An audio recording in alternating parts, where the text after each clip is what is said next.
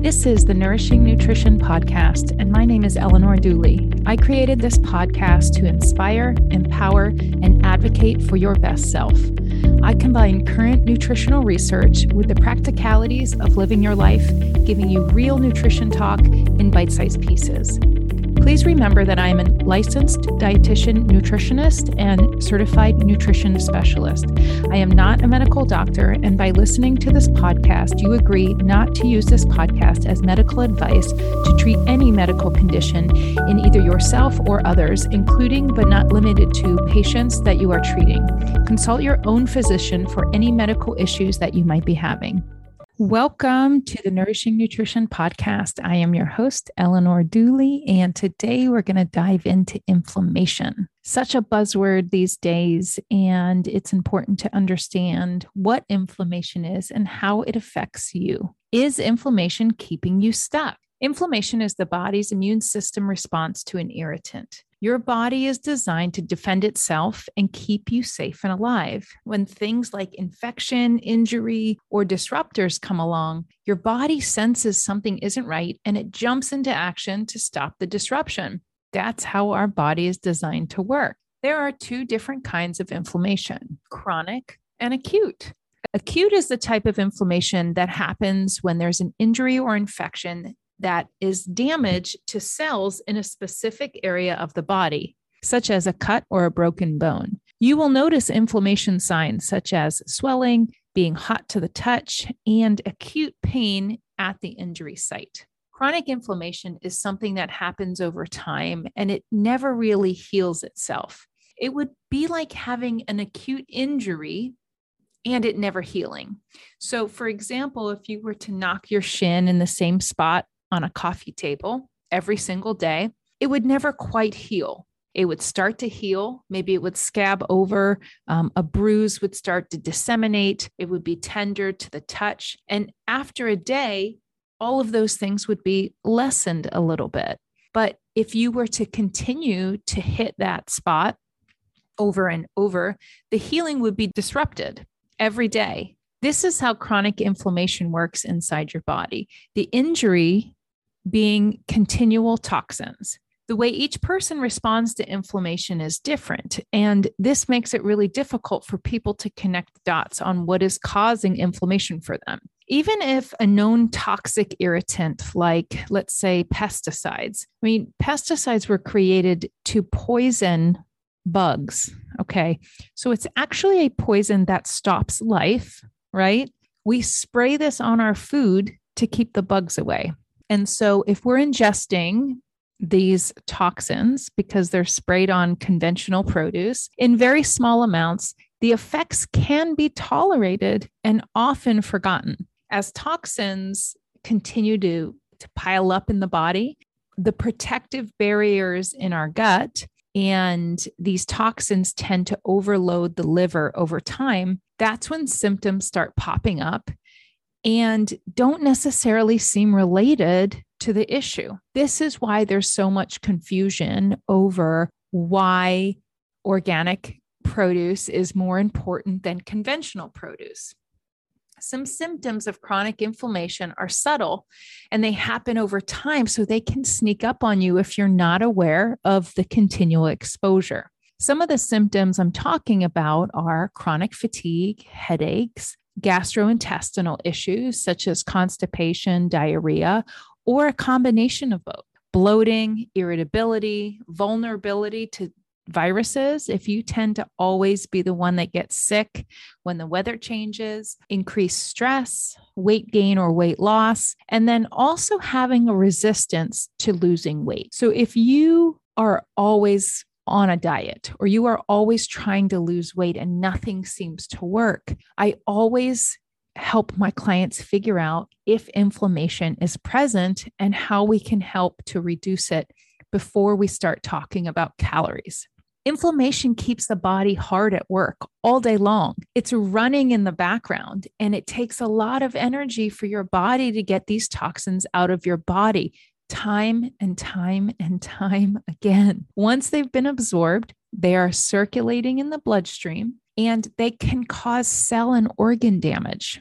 over and over, slowly, little, little bits at a time. And this inflames the body overall. It's chronically inflamed because it's never actually healing.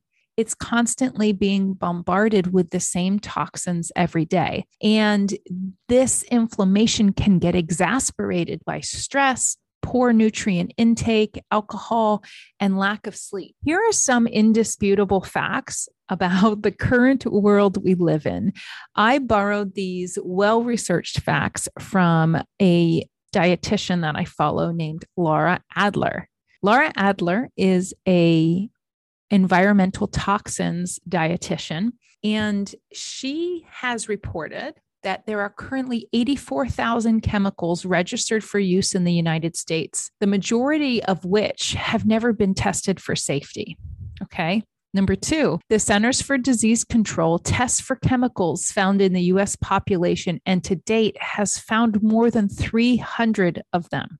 Some of these chemicals are found in 98% of the population. Number three, many of these chemicals are linked to health conditions that we're all working really hard to avoid, such as cancer, diabetes, insulin resistance, weight gain, resistance to weight loss, thyroid disease, hormonal imbalance, infertility, and many, many more. Number four, we are exposed to these chemicals by doing normal everyday activities like eating, washing our hair, getting our nails done, putting on makeup, playing outside, etc. Number 5. While many exposures are unavoidable, there are many things that we can do to easily address these toxic absorptions in our body, especially in our home. And I'm going to go over a couple of those today. You can find out if you have inflammation by first of all taking a look at your body, diet, and routines. Are you chronically exposed to toxins every day? Think about your cosmetics. Think about your laundry detergent. Think about the pantry food or items that could have been sprayed with chemicals, GMO products. Most people find out they have inflammation by getting blood work for other things. And routine blood work can show something called high CRP. When you have high CRP, it means that your body is highly inflamed. And you can also have symptoms such as joint pain and body aches. So, we're going to talk about some ways you can reduce inflammation that do not include putting a band aid on the problem, such as anti inflammatory drugs or steroids, or non steroid anti inflammatory drugs if we get to the root of the problem and remove the toxins that are making us sick, then we don't have a need to reduce our body's inflammatory response. Does that make sense? So think of it this way if you were to step on a small shard of glass and it was in your foot and it was hot and red and throbbing and bleeding, could we just take some medication to take away the pain? Of course we could. Could we wrap it in bandage so that blood doesn't get everywhere else and it's it's localized? Of course we could. But what if we remove the shard of glass and allowed the body to heal itself? That would serve us on so many other levels than just putting a band aid on the problem. And here are some tips for you to get started on reducing inflammation in your everyday life. The first one is clean out your pantry and medicine cabinets. Now, I don't mean jump in and throw everything away and start over, because, first of all, that's not. it's not really possible. It's a financial burden and it's overwhelming. But what we can do is when things start getting low and we're going to rebuy toothpaste, when we're going to rebuy pantry items, look at the labels and see if there's a lot of preservative chemicals in these products. If your cosmetics have a lot of fragrance and chemical sounding ingredients that maybe you've never heard of, check with the Environmental Working Group. They have an app called EWG.org. It's a non bias rating system that categorizes the threat of certain products based on the toxic chemicals. It's really cool. You can put an app on your phone, you can look it up, and it will give you a rating of shampoo. You could be in the aisle at Target looking at shampoos. One says it's clean, one says it doesn't have any chemicals, but you can snap that UPC code and get an actual non bias reading. So, as you're replacing items in your house, look around and see what could be adding to the toxic load. I was shocked at some of the things that I found. Um, there is lotion in tissues now and artificial colors and and scents in toilet paper. These things seem pleasant, but if we're wiping chemicals onto our body or we're using them very close to our face, our eyes, our nose, our genitals, if we're using these chemical laden materials, those will get absorbed into our body. So, we want to reduce the amount of toxins that we are exposed to daily. Studies have shown that eating mostly an organic diet can reduce the amount of circulating pesticides in the body by nearly 90% in just three to five days. So, eat more organic and locally sourced produce and meats. Chemicals in non organic foods not only add to the toxic load in your body, but it actually reduces the nutritional content of the food. So, when you're comparing an organic cucumber to a conventional cucumber, think about not only are you not getting toxins, but you're actually getting more nutrients out of that vegetable. It might cost a little more, but you're giving your body so much more by choosing the organic produce.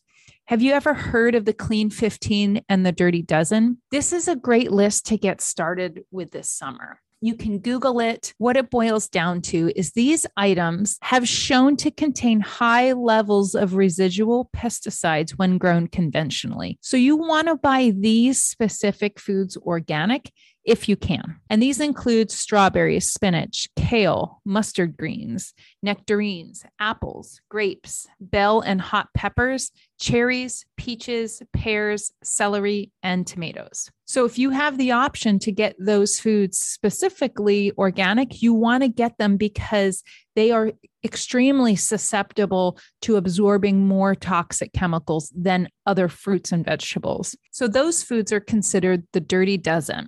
The clean 15 are 15 vegetables and produce that are considered relatively safe to consume if you find them in the non organic form. These 15 foods include avocados, sweet corn, pineapples, onions, papaya, sweet peas, asparagus, honeydew, kiwi, cabbage, mushrooms, cantaloupe, mangoes, watermelon, and sweet potatoes. So, if you are working to reduce unnecessary daily toxins that you are inadvertently using, this is a great place to get started. Some other things you can do around the house is get rid of air fresheners and scented lotions. Anything with artificial scents are chemicals that are created to linger and attach to clothes and carpet for a longer lasting smell. This just means that you are stretching out the chronic toxic exposure that you're getting time after time. I encourage all of my clients to approach inflammation with the perspective of reducing the irritants around you and allowing your body to do its job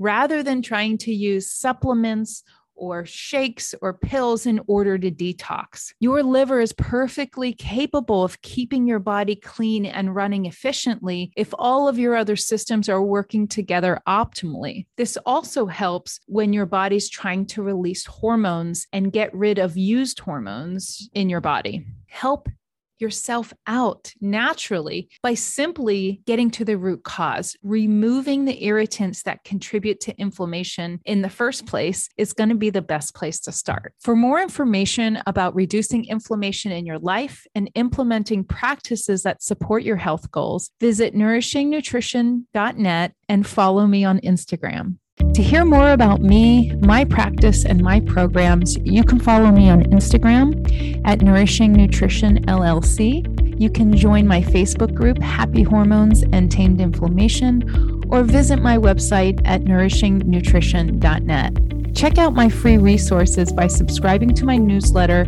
and following this podcast. See you next week for a brand new episode.